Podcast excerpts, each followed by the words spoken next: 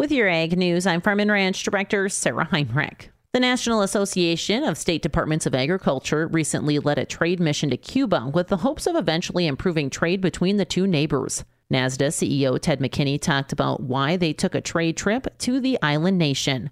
This time we had seven of our members. Always we take a special guest. And the idea is to go learn, network, and build trust, build friendships, identify the market for sure, and then to the degree that there are any policy things that we can help with, not negotiate. But there's a lot we can do and support, and that's what we're doing, and that's why uh, we went to Cuba.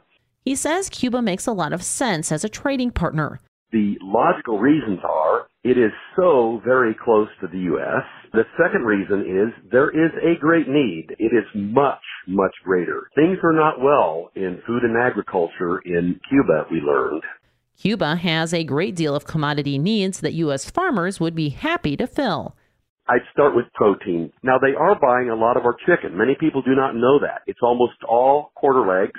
They can do it cheaper from us than they can with their own farmers. Right now they don't have the hard currency to buy feed. So they are down 90, that's 90% in pork production. They're down very substantially in poultry. So we are still supplying, as we were and have been for many years, a lot of uh, poultry there is some rice going there. We heard that there were a few containers of eggs that went there. I mean shell eggs in containers. Feed grains, they need feed. In recent years, the Cuban government has made notable changes in policies.